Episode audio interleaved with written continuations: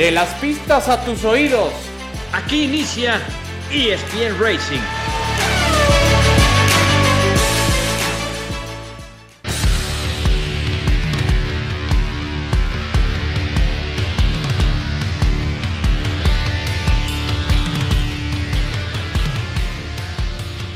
Hola, ¿qué tal? ¿Cómo están? Bienvenidos. Qué gusto saludarles. Esto es ESPN Racing, el podcast donde se habla de automovilismo. Hablamos del deporte motor, hablamos de esta, esta pasión, por supuesto, de la velocidad. Y que bueno, este fin de semana, para no validar, trajo también un par de carreras de las cuales vamos a hablar. Por supuesto, el Gran Premio de España en la Fórmula 1 y el Gran Premio de Detroit en la IndyCar Series. Junto a Alex Pombo, Adal Franco, soy Javier Trejo Garay. Mi amigo Pombo, ¿cómo estás, Alex? ¿Qué tal, mi amigo Javier? Adal, un abrazo. ¿Y qué te puedo decir? Checo, checo, checo, pato, pato, pato. Porque bueno, ya lo platicaremos. Es cierto, es cierto, otro fin de semana complicado para ambos. Mi querido Adal Franco, ¿cómo te va? De entrada ya estoy sentido, porque a mí ninguno de los dos me dijo mi amigo Adal. Entonces, de Ah, entrada amigo, sentido. porque y luego dije mi querido. tiempos difíciles. Bueno, está bien, está bien. Pero también entiendan que son tiempos difíciles con lo de Checo, con lo de Pato. Estamos más sensibles que de costumbre. Eso te Sí. pasa por irle a Verstappen. Sí, fíjate que sí no, también, eso, ¿eh? eso me ayuda, eso me ayuda para aliviar un poco. Eso sí. para, aliviar, la- para aliviar la tristeza. Bueno, entremos en materia. Obviamente, nuestros amigos que nos hacen el favor cotidianamente de escucharnos en ESPN Racing saben el, el resultado de Checo, arrancando 11, terminando cuarto. Eh, hay quien dice, y veía alguna crítica de algún eh, comentarista británico que decía, tener un Red Bull y acabar fuera del podio, evidentemente fue una mala carrera. Y evidentemente me parece que no hay mucho tampoco como para defender a Checo, a pesar de que remontó del 11 al número 4. Pero eh, evidentemente, Alex, ha habido un par de fines de semana complicadísimos. ¿Qué es lo que está pasando con, eh, con, con Sergio Checo Pérez? En el Mónaco no pasó de la Q1 y en España no pasó de la Q2. ¿Qué pasa? ¿Cuáles son los problemas que está viviendo el mexicano, Alex? ¿De qué año me estás hablando? ¿Del 22, ve- del 2022 o del 2023? Porque si te fijas, es la misma historia que el año pasado. Y te voy a decir mi teoría o por qué siento. Y yo sé que a muchos no les gusta porque inclusive lo comenté, lo comenté el domingo. Eh, mira, yo sabes qué sabes, Eh, eh, creo que empieza muy bien Checo. Empieza, nos ilusionamos todos del campeonato, de que le va a pelear a Verstappen la realidad, y le doy la razón a, en este caso a Dal para que ya no se sienta, y es la realidad, Verstappen es más rápido que Checo. Checo para estar al nivel de Verstappen le cuesta trabajo, le- se tiene que esforzar. No estoy diciendo que sea mal piloto, que, que, que no sepa lo que está haciendo. No, es un excelente piloto. Y creo que eh, después del resto, digamos, de Verstappen, que es otra, se cocina aparte, Checo debe enfocarse a ser el mejor de todos los demás. Ahora, para Red Bull, el tener 1-2 en el campeonato de pilotos, el tener la ventaja en el título de constructores como equipo es lo que le interesa. Ahora, ¿qué pasa para mí? Que Checo se, eh, se empieza a presionar demasiado por estar al nivel de Verstappen y empieza a cometer errores, errores. Y entre más se presiona, más errores comete. Yo creo que, como lo dije el año pasado, inclusive desde que llegó a Red Bull, que disfrute, que no se obsesione por ganarle a Verstappen, que deja que fluya. Si Verstappen ganó la pole, que Checo se conforme, que esté a gusto, que se sienta bien, que disfrute el segundo lugar, el tercer lugar. Y no es una manera mediocre de pensar ni decir, no, entonces, ¿qué? ¿Cómo puedes? Para Checo, el estar donde está es un gran logro, es un gran resultado, pero el obsesionarse por querer pelear por ese título, y yo sé que nunca hay que rendirse, pero la realidad es que no está al nivel de Verstappen. Sí, yo, bueno, a ver, yo estoy de acuerdo y seguramente Adal va a estar de acuerdo. Ahora, te escucho, Adal, pero eh, a ver, de entrada, de piloto a piloto, mejor Max Verstappen, ¿no? Creo que en eso estamos también eh, de acuerdo.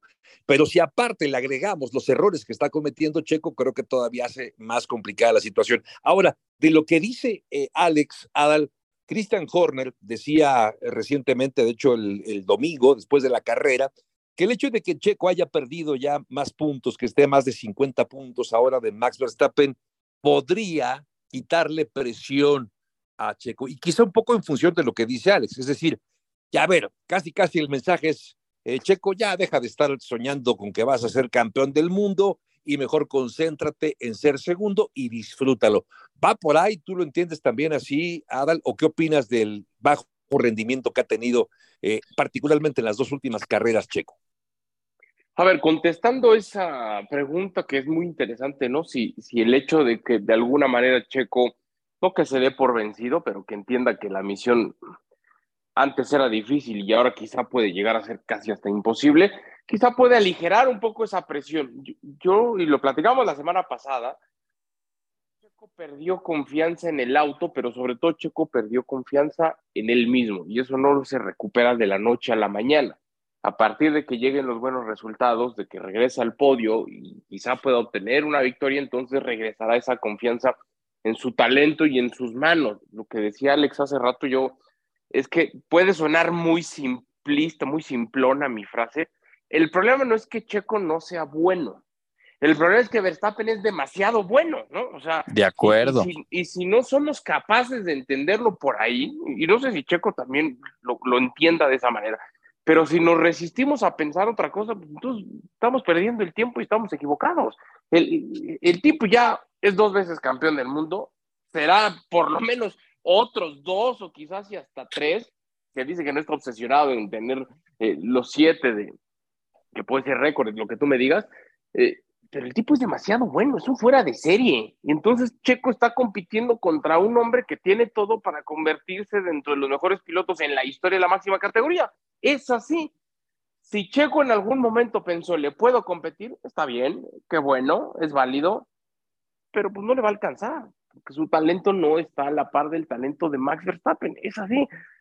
Yo sí creo que necesita recuperar confianza, necesita creérsela otra vez y necesita, como dijo Helmut Marco, ese que otro, ¿eh? siempre lo agarramos como el enemigo número uno de los mexicanos con sus declaraciones. El otro el día se aventó una, el villano favorito, y el otro día se aventó una buenísima, que tiene toda la razón, tiene que enfocarse más en las carreras y dejar de pensar en el campeonato como diciendo, que lo acepte, que haga un ejercicio de conciencia y donde él mismo diga, pues no, no me va a alcanzar porque el otro está muy cañón, entonces pues me concentro en sacar buenos resultados para acabar segundo en el Campeonato Mundial de Pilotos. Esa es la realidad de Checo. Interesante es escucharlos a ustedes, como siempre lo hago con mucha atención, porque aprendo mucho también de ustedes, ciertamente. Pero entonces, por lo que entiendo, tanto de Alex como de ti, Adal, eh, debería ya Checo olvidarse de ser campeón del mundo y concentrarse en terminar, terminar segundo. Ojo, eh, recordemos que no, no ha podido ser segundo, el año pasado estuvo cerca, pero acabó tercero en la clasificación. Segundo lugar sería una, una buena posición de campo al final del campeonato Adal eh, y, y, olvidarse ya entonces, desechar la idea de que puede ser campeón del mundo y concentrarse justamente en ser subcampeón, Adal. Yo, me acuerdo que, esta misma pregunta aparecía varias veces, ¿no? La temporada anterior, sobre todo en la recta final. Y, yo decía, un segundo lugar para Checo sería como un campeonato para él, por las mismas razones que recién expliqué, porque no le va a alcanzar para más. Entonces, que quede segundo sería fantástico, sería buenísimo. Como también, fíjate cómo son las cosas, es, es, es tan bueno como también quizás sea lo mínimo que el equipo está esperando de él porque ellos esperan un piloto que ayude a colaborar en el Campeonato Mundial de Constructores y que también con ese auto, un avión, pues termine segundo detrás de Max Verstappen. Eso sería fantástico, es lo que se tendría que exigir Checo y todo lo que no sea segundo, llámese tercero o cuarto, sería muy mal resultado para Checo. Entonces, está presionado por tener lo que para mí sería un título mundial para Checo, que es ese segundo lugar. Y es que al final eh, estoy totalmente de acuerdo y es lo que le pide Red Bull. Red Bull quiere ser el 1-2 en el título de, pilotos, a lo mejor eh, eh, obviamente nos molesta de que Verstappen eh, pues dé órdenes ahí o haga simplemente como le, le decían en el domingo de que cuidara las líneas blancas y él bromeaba y al final le dijo, bueno, ya ganaste la carrera, ya te puedes mantener dentro de los límites de pista. Entonces al final es eso, para Red Bull es el 1-2 como lo bien lo mencionas y lo platicábamos el año pasado, que para mí todavía el año pasado el tercer lugar fue muy bueno, pero definitivamente este año tiene que ser con el auto que trae, tiene que ser segundo lugar. Y, y mira, es curioso a veces, y yo creo que pasa a todos los niveles, cuando tú a veces vas presionado y vas manejando, te lo digo por experiencia, que vas como loco y dices, ahora sí voy a traer un tiempazo. Llegas al pit y te dicen, ¿qué te pasó? Le digo, ¿por qué? No, pues estás tres segundos, dos segundos, un segundo y medio más lento. ¿Cómo si me voy matando? No, pues estás más lento. Y cuando manejas relajado, que, que lo disfrutas, obviamente dentro del margen que se puede, porque eh, eh, obviamente aquí suena más exagerado, yo te sale mucho mejor. De repente llegas y dices, no, pues mira, hoy estaba veraneando, voy tranquilo, voy disfrutando el coche. Oye, andas rapidísimo. ¿Qué hiciste? No, pues, pues llevo el coche así.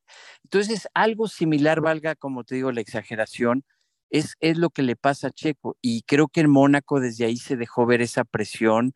Eh, y, de acuerdo, creo que ahorita, y no es que seamos volubles y que hablábamos hace un mes de, ay, checo el campeonato, la realidad es un segundo lugar y un segundo lugar para Checo, como bien decía Sally, y lo platicamos mucho con amigos y gente de las carreras también, un segundo lugar es como un campeonato, es el logro y es lo que se espera con el auto que trae de Checo.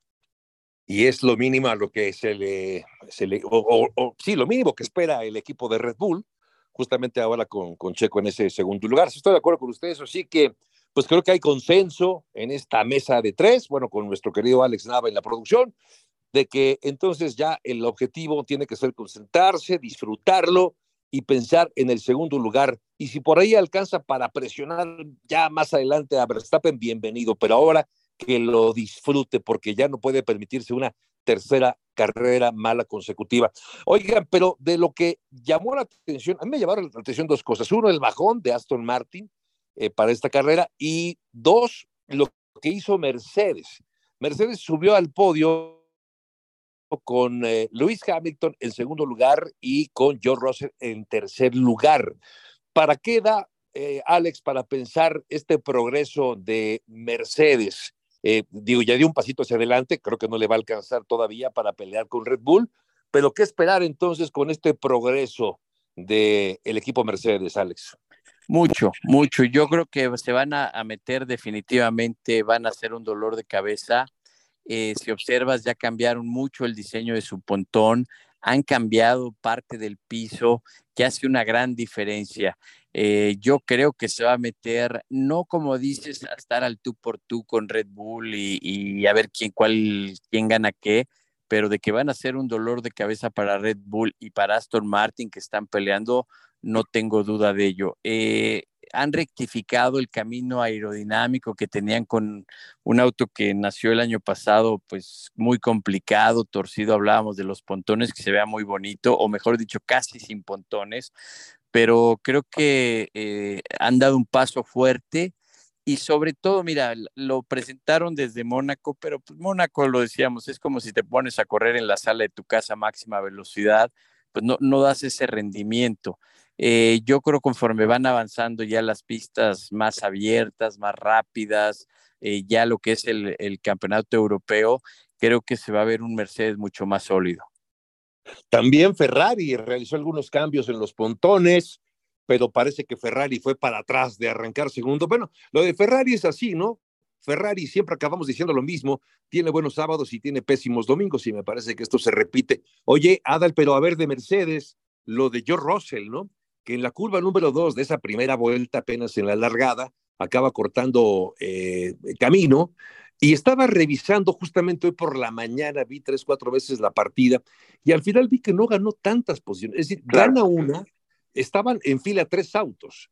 cuando se sale él, digamos que quedó en medio de esos dos autos con los que estaba peleando rueda a rueda, así que no me pareció que haya sido tan significativo, pero sí, lo de Russell es de llamar la atención también, eh, y Mercedes en general, ¿no, Adal?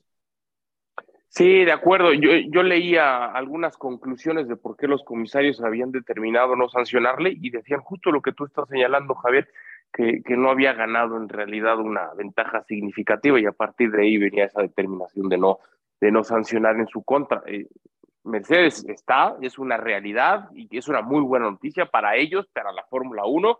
Creo que más que ser una amenaza para Red Bull, que eventualmente lo serán en grandes premios, eh, la amenaza es más fuerte para Aston Martin, que parecía en este inicio de temporada era la segunda potencia, sobre todo Fernando Alonso, porque Stroll luego no, se pone las pilas, salvo cuando es en las calles de Barcelona, que está mal estacionado y lo tienen que ir a, multar. Ahora en Barcelona se fue a un gimnasio y no estaba manejando él, pero pues alguien le hizo favor de recogerlo mal estacionado y los multaron allá en Barcelona.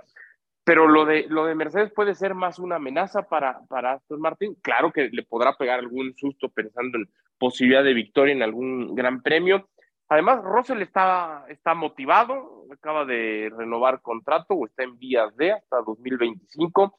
Hamilton todavía no lo hace, pero decía que iba a tener el día de hoy una, una plática, o ayer, hoy, no recuerdo, lunes o martes, una plática con Toto Wolf para poder este, encaminar la situación. Seguramente no habrá ningún inconveniente. Yo creo que va a firmar. Creo que además está medio motivado porque como que está estrenando pareja o algo así. Estaba Shakira ahí muy pendiente. Hay rumores, hay ver si a saber. Entonces debe estar, debe estar ilusionado porque finalmente parece que tiene un auto en condiciones como para poder estar donde tiene que estar siempre en Mercedes, peleando por las victorias. Oye, en ese factor. Perdón que los interrumpa, pero yo quiero retomar ese tema de lo que decían que ganó o no perdió.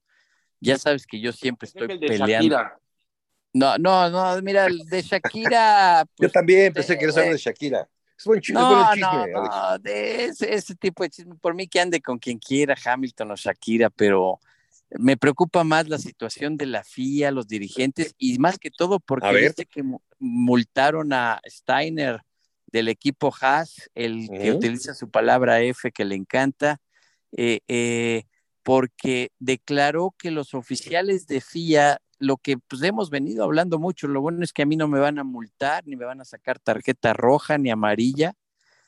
Eh, lo que hemos dicho, muchos de los que ponen como stewards, comisarios, oficiales, son gente que aporta mucho dinero a sus federaciones y que en muchas ocasiones ni siquiera se han subido a manejar un coche de carreras. Entonces, ¿cómo pueden opinar? Ahora, para mí las reglas son claras y, cuántas veces han cambiado. Yo no estoy de acuerdo con el track limit y cuántas veces lo hemos discutido. Entonces, si Russell se salió, ganó o no ganó, se salió de la pista y tiene que tener una sanción.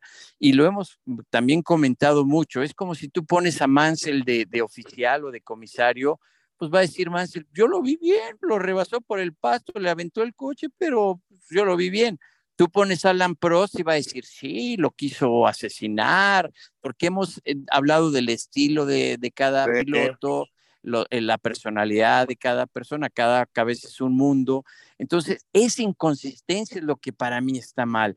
Ahí no es lo que te digo que ganó o no ganó, Ah, ah, eh, obviamente a lo mejor tienes que ver si dices tampoco tiene lugar no para dónde irse no sí sí sí estoy de acuerdo estoy de acuerdo pero cuántas veces no nos ha pasado que un piloto dice es que no me dio espacio sí le di espacio me tuve que salir al paso porque si no le daba espacio nos enllantamos entonces, todo ese tipo de cosas que son las que yo veo que tienen que tener consistencia, o muchas veces tú cuando estás al volante, es muy diferente verlo al ras del piso, sentado, amarrado, a cuando tú lo ves en la toma abierta, en la televisión y muy bonito y aire acondicionado y lo que tú quieras.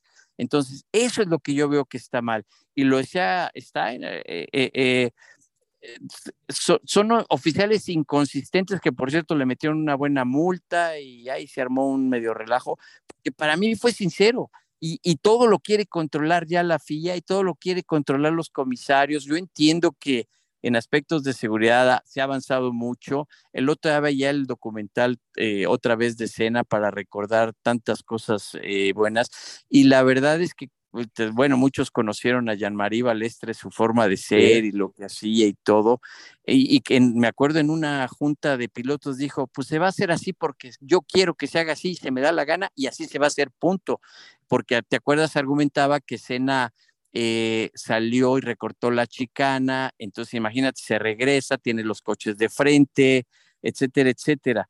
Entonces, todas esas inconsistencias es en lo que yo no estoy de acuerdo, pero bueno, eh, eh, ahorita pues así será y ojalá repercute en alguna manera para que, se sea, eh, que se, se tengan las, ¿cómo te diré? Las reglas más consistentes, que es lo que, falla mucho. Hay demasiada inconsistencia. Este fin de semana como piloto estuvo Derek Warwick, no recuerdo de otros nombres. Yo conozco un par de, de, ellos, no voy a decir sus nombres, pero nunca fueron pilotos, nunca se subieron a un coche de carreras y eso marca una gran diferencia y la personalidad también del piloto. Ahora que escuchaba y recordaba las palabras de Jean-Marie Balestre, con eso de que se hace como digo yo, me acordé cuando estaba casado, por cierto, dicho sea paso. Sentí, re feo. Exacto. Sentí re feo escuchando. Un, un déjà vu.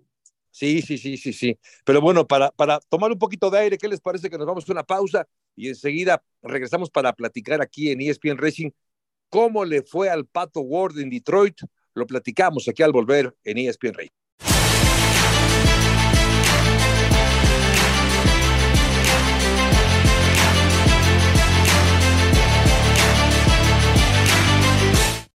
De regreso con ustedes, amigos de ESPN Racing. Bueno, a ver, ya vimos, hablamos del fin de semana complicado, bueno, los fines de semana complicados, los dos más recientes para Checo Pérez, Adal, pero otro que también la tuvo complicada por segunda semana consecutiva es el Pato Ward, que en este circuito en Detroit, de 100 vueltas, terminó en la vuelta 41. Le alcanzó para ser líder en una vuelta, por cierto, al Pato Ward, pero por segunda carrera consecutiva termina en un contacto.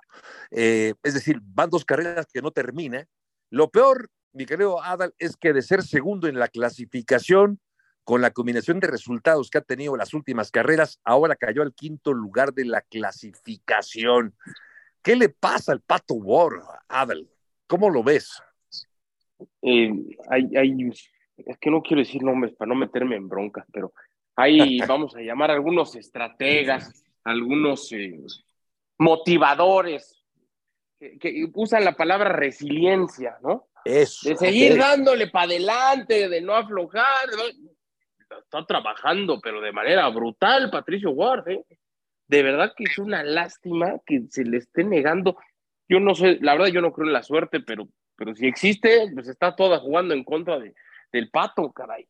Porque por una o por otra razón no encuentra el camino y lo que dice es un resultado con una repercusión tremenda que sí le duele porque de estar peleando por, por tener victoria en las 500, de estar peleando por estar en el campeonato, se está rezagando muchísimo y está perdiendo, está perdiendo muchas cosas, no nada más es la posibilidad de liderato.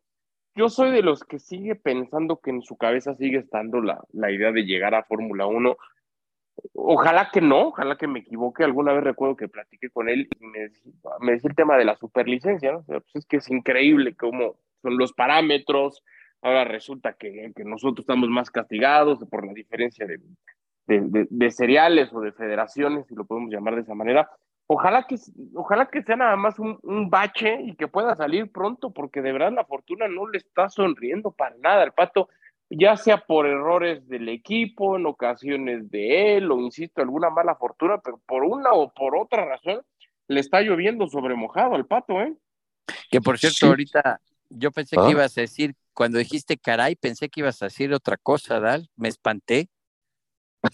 Todo el mundo anda espantado el día de hoy, quizá por lo mismo que decía Estamos muy sensibles el día de hoy. Eh, tiempo, para tiempo.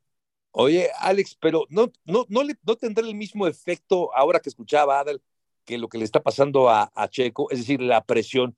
Yo lo he visto como un poco acelerado. Alex, tú le has dado un seguimiento muy completo a, la IndyCar, tú haces eh, el análisis carrera, carrera de, de, de, la IndyCar. Tengo la impresión que va, déjame decirlo así, que anda un poco atrabancado. Creo que Oye, no me vayas, agresivo. No, no me vayas a decir que lo ves raro al pato, ¿eh? Porque me levanto y me voy. es que lo veo raro, lo veo raro. les mando un abrazote. No, le mando un abrazote. Este, no, mira, yo, yo creo que aquí, y, y, ahorita lo acaba de decir Adal, yo no sé si es el equipo, yo no sé si es esto, lo es lo otro, y yo creo que es una combinación de todo. Si observas, venía haciendo muy buena carrera, de entrada una pista muy difícil, eh, como dijeron algunos pilotos, para mí el campeonato más cerrado y difícil que hay del automovilismo, porque si te pones a ver los equipos que hay, cuántos pilotos, cuántos pilotos trae Ganassi, ve dónde está el equipo Andretti y lo que es Andretti, y le está costando trabajo. estás hablando de Penske y de sus pilotos, de, de todo lo que hay. Entonces, por lo menos tienes 8 o 10 pilotos que te pueden ganar en un fin de semana cualquier carrera. Ahora, la pista muy complicada, como vimos, nada más dos puntos para poder pasar, muchas ondulaciones. Roger Penske, que está tratando de, salvar esta carrera, invirtiendo cantidades, la ciudad también, tratarla de traer al, al mapa. Y entonces fue una carrera muy difícil. Ahora, ¿qué pasa con el pato? Esto es un trabajo de equipo, el piloto sube al podio, el piloto es el que tiene la entrevista, el piloto es el que se lleva la gloria, es trabajo de equipo. El pato venía perfectamente bien en su estrategia, venía manejando todo.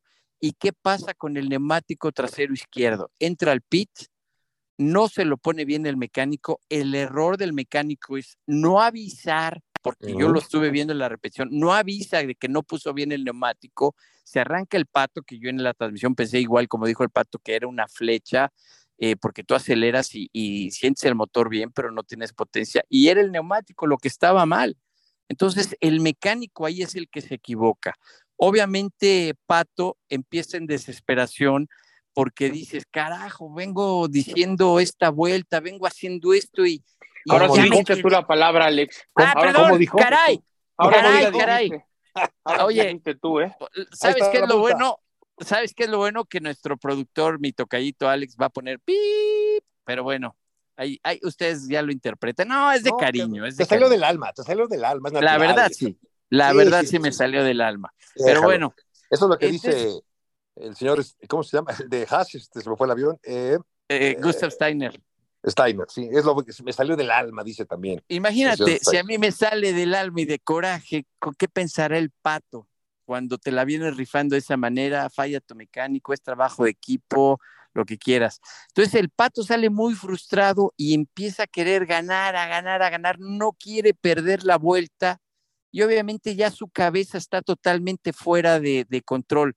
Y te lo digo porque yo platicando con pilotos me pasaba, cuando tú ya vas pensando, me tengo que concentrar, me tiene que salir todo bien, tengo que ir bien, ya estás desconcentrado. O sea, ya en el momento que estás pensando en eso o en concentrarte, ya estás mal. Y es lo que siento que ya le pasó al pato en la carrera. Y caemos a lo mismo de Checo, lo que sea ahorita Dal también, de, de en un momento ya ahorita que se calme, que trate de sacar la mejor posición, un tercero, un segundo, constancia, constancia, constancia. Las 500 millas ya quedaron atrás. Detroit ya quedó atrás. Ahorita es terminar la carrera, cuarto, quinto, segundo. Si el auto te da para estar en séptimo, ponlo en sexto, pero no arriesgues, porque lo que decíamos, está tan parejo el campeonato que si tú tienes un auto para séptimo, lo quieres poner sexto, quinto, pues vas a correr el riesgo de, de, chocar o rozar el muro. Entonces ahorita creo que para el Pato una situación muy similar de Checo, que vuelva a tomar confianza y, y dar los resultados, no importa si gana, porque yo lo decía en la transmisión de lo que con el pato que lo veo raro, con el pato que lo veo raro. A ver, tú piensas que lleva tres lugares, tres segundos lugares, qué frustración de estar tan cerca y no poder ganar. Entonces, todo eso como piloto te afecta y es lo que siento que trae el pato. Debe de, como dices, calmarse, que deje que fluya ese talento natural, que el equipo no comete errores. Obviamente trabajas bajo mucha presión, bajo mucha intensidad, pero si dejas que fluya ese talento natural del equipo y del pato, los resultados se van a dar. Un té de valeriana creo que le vendría bien a él y a Checo para, para quitarse la presión, para quitarse el estrés y relajarse un poco a los dos. Creo que les vendría muy bien. Oye, pero a propósito de lo que decías, Adal, a ver, perdón, Alex, es que decías un, un campeonato muy competitivo. Decía Will Power recientemente, por cierto, piloto de la IndyCar, que es mucho más divertido, mucho más espectacular o mucho más espectáculo la indicar que la Fórmula 1 porque es muy aburrida. Decía, lo siento por los pilotos de Fórmula 1, incluso dijo que son grandes pilotos, pero no, no se deben de estar divirtiendo. ¿Estás de acuerdo entonces? Sí es más espectáculo, es más competitivo, es más divertido verla indicar que la, la Fórmula 1, Alex. Pues mira, eh, yo creo que es, siempre es difícil compararlo, ¿no? Porque inclusive el otro día me tocó dar una plática en unos alumnos y, me ponían, es que el Fórmula 1 es el auto más rápido. De entrada ya estamos mal ahí porque el, en velocidad tope el Indy es mucho más rápido. Bueno, no mucho, pero sí más rápido. Lo, la diferencia es la aceleración, la frenada, el curveo entre el Fórmula 1 y el Indy, que el Indy es un monocasco, son dos motores, eh, hay diferencia, tú tienes que construir tu auto en la Fórmula 1. Ahora, como show, como espectáculo, la verdad es que Indy, o sea, imagínate, claro que también son los autos. Corriendo un Fórmula 1 en la pista de Detroit, ¿tú te acuerdas en Baltimore cuando pasaban por una vía de tren y volaban los coches? Sí, sí, sí, sí, sí. Pero al final lo que decimos es igual para todos. No es que le pongan a Will Power, a New Garden la pista y al otro se la quitan los rieles y entonces, eso es lo que hace, lo hace bonito eh, indicar. La semana pasada en una super pista increíble, un óvalo como es Indianápolis, a la semana siguiente en una pista callejera con muchas ondulaciones, eh, que parece, pues no sé qué, para no quemar a nadie no pondré ejemplos, pero toda llena de baches con el concreto, etcétera, etcétera. E, exacto, e, e, eso es lo bonito de, Indy. Y como te van a la próxima eh, carrera es en el Harley con una pista estilo europeo, luego tendremos a un óvalo corto. Aparte, como ingeniero, es, muy interesante porque tienes que hacer demasiados cambios en reglajes, en ajustes, en puesta a punto, y también es un reto para el ingeniero. Por eso es que a veces vemos que un piloto está muy bien en un lugar y en otro anda perdido, que le ha pasado al pato, regresando al tema del pato, y, y eso es lo interesante de indicar. En mi punto de vista, me fascinan las dos, pero creo que como espectáculo, indicar ah, de, carrera, de carrera, no de show de alrededor y del bluff y quién lleva sus mejores garritas y eso, sino de, de, la pista, me gusta más, me gusta más indicar en ese aspecto. Me gustó lo de las garritas. Oye, este, estoy de acuerdo, sí, al final del día, a ver, la carrera que viene, ya sabemos que Max Verstappen es el rival a vencer, ¿no? Ya sabemos más o menos por dónde va cada, cada carrera sabemos de Ferrari va a ser casi lo mismo y bueno, ahí estoy totalmente de acuerdo. No sé si quieras agregar algo más de esto, Adal, o, o, hablar brevemente de lo que, de este proyecto que hay para hacer un circuito callejero en Madrid, para que tenga su segunda carrera en España. ¿Ves viable esto o también si quieres agregar algo más acerca del espectáculo que representa indicar versus Fórmula 1? Rápidamente nada más para, para cerrar el tema, yo creo que pasa mucho más por la por el punto, vamos a llamarle, si me permite la expresión, el punto romántico hacia el deporte de cada uno de, nosotros.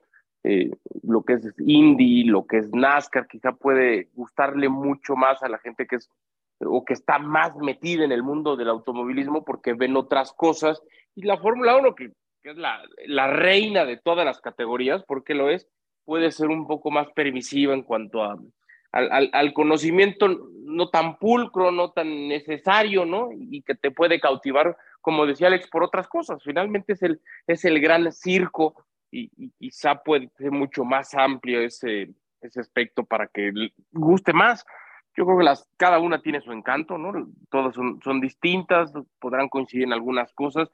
Sí, claro, la Fórmula 1 arrasa o abarca mucho más, pero, pero no por eso quiere decir que sea mejor o peor una que otra. Sobre lo de, lo de Madrid, es un proyecto al que le veo pocas posibilidades, entendiendo que ya hay muchos circuitos callejeros en la temporada y, y, difícilmente le van a dar a España otro gran premio. Barcelona creo que se ha ganado ya con, con creces el derecho a estar mucho tiempo. Le gusta mucho a los pilotos el, trazado, creo que fueron positivos los ajustes que se le hicieron al circuito también. Entonces, leía también varias notas que decían justo eso, que, que aunque existía el proyecto y la intención, no veían realmente muchas opciones por esas dos razones. La primera, porque quizá ya era como una especie de, de, canibalismo hacia, hacia España, porque ya tienes Barcelona y entonces podrías estar diluyendo de alguna manera si pones Barcelona y Madrid.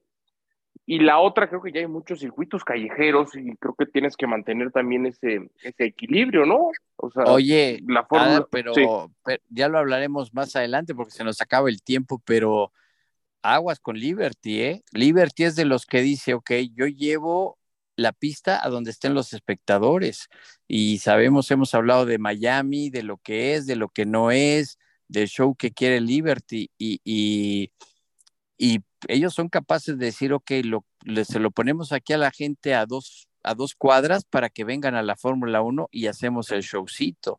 No estoy de acuerdo, no me gustaría, como dices, eh, la mezcla también es interesante, pero yo no descartaría más circuitos callejeros. Oye, rápidamente, nada más de lo de que tú me decías, Javier Adal, eh, ya que estamos con las esposas, lo, bueno es que no, no sé si vaya a escuchar esto después, ya cuando lo produzca y cuando lo saquemos al aire, mi esposa. Se lo mandamos, no pasa nada. gracias, Al, gracias, te lo agradezco. Me dice, eh, me dice en el 2015, me dice, oye, ¿vas a ir a la Fórmula 1?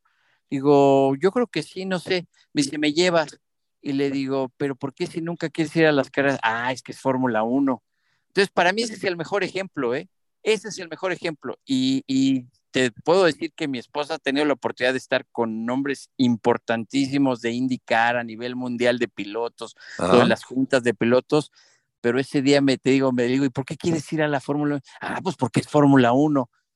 Entonces, e, es eso, la, la gente se va eh, eh, pues, por el nombre. Obviamente ahorita Checo ha influido mucho, los comentarios que hay, las redes sociales, etcétera, etcétera. Pero eso es lo que tiene la, la, Fórmula 1. Y aparte, algo tú decías, el gran circo, el mover todos esos pits, los traslados, eso es impresionante y muy respetable porque, como dices, es agotador el ritmo que tiene una campaña, una temporada de, de Fórmula 1 les propongo, cambiando, bueno, tiene que ver con lo de Madrid, pero les propongo que eh, establezcamos eh, la próxima semana o en un par de semanas comunicación con eh, Antonio Pérez Garibay, padre de, de, Checo, que nos cuente para que platiquemos un poco de Checo y un poco este proyecto que también hay, que él encabeza de llevar la Fórmula 1 a Cancún. Por eso lo, lo relacioné, porque soy un circuito callejero en Cancún. México tiene ya un gran premio en la capital del país. Tener un segundo pues se ve como complicado, pero bueno, a ver qué nos dice Antonio Pérez Garibay, que lo recordamos como Toño Garibay, ¿no? Como que el Pérez no le había gustado, pero cuando su hijo empezó a ser famoso el apellido Pérez, dijo, ah, yo también soy Pérez. Dijo el ahora diputado, por cierto. ¿eh? No me toques, no me toques ese tema, dice, no me toques ese tema. Exacto, exacto. Oye, pues nada más comentar lo de, también lo de eh, Dani Suárez, ¿no? Terminó séptimo en la NASCAR, Kyle Busch ganó y está 16. Es decir, en este momento, si la NASCAR terminara este fin de semana, estaría en playoffs el de Monterrey. Ojalá que le vaya bien a, a Dani Suárez para las próximas carreras, que se mantenga ahí en los playoffs. Oigan, algo más antes de tocar retirada en ESPN Racing Nadal.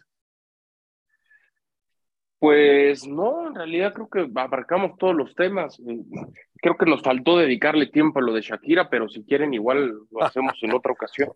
Pues yo creo que sí valdría la pena, estoy de acuerdo. A menos que Alex Pombo tenga otra, otra idea. Déjame, me empapo un poco del tema porque yo, yo me enfoco más a, la puesta a punto, que si la altura del coche, que si el camber, que si la presión, a que dónde se no, no, no, todo, todo, todo, todo. Pero a, la a la próxima estoy preparado, estoy como navajita para hablar de Shakira y Hamilton. Te lo vamos a, agradecer. Oiga, pues llegamos al final de ESPN Racing, agradeciendo que nos hayan acompañado como cada semana con el compromiso de reencontrarnos la siguiente con más temas y previo, por cierto, al Gran Premio de Canadá, la octava ronda del Campeonato Mundial Fórmula 1. Alex Nava en la producción, Alex Pombo, Adal Franco, soy Javier Trejo Garay. Gracias y hasta la próxima.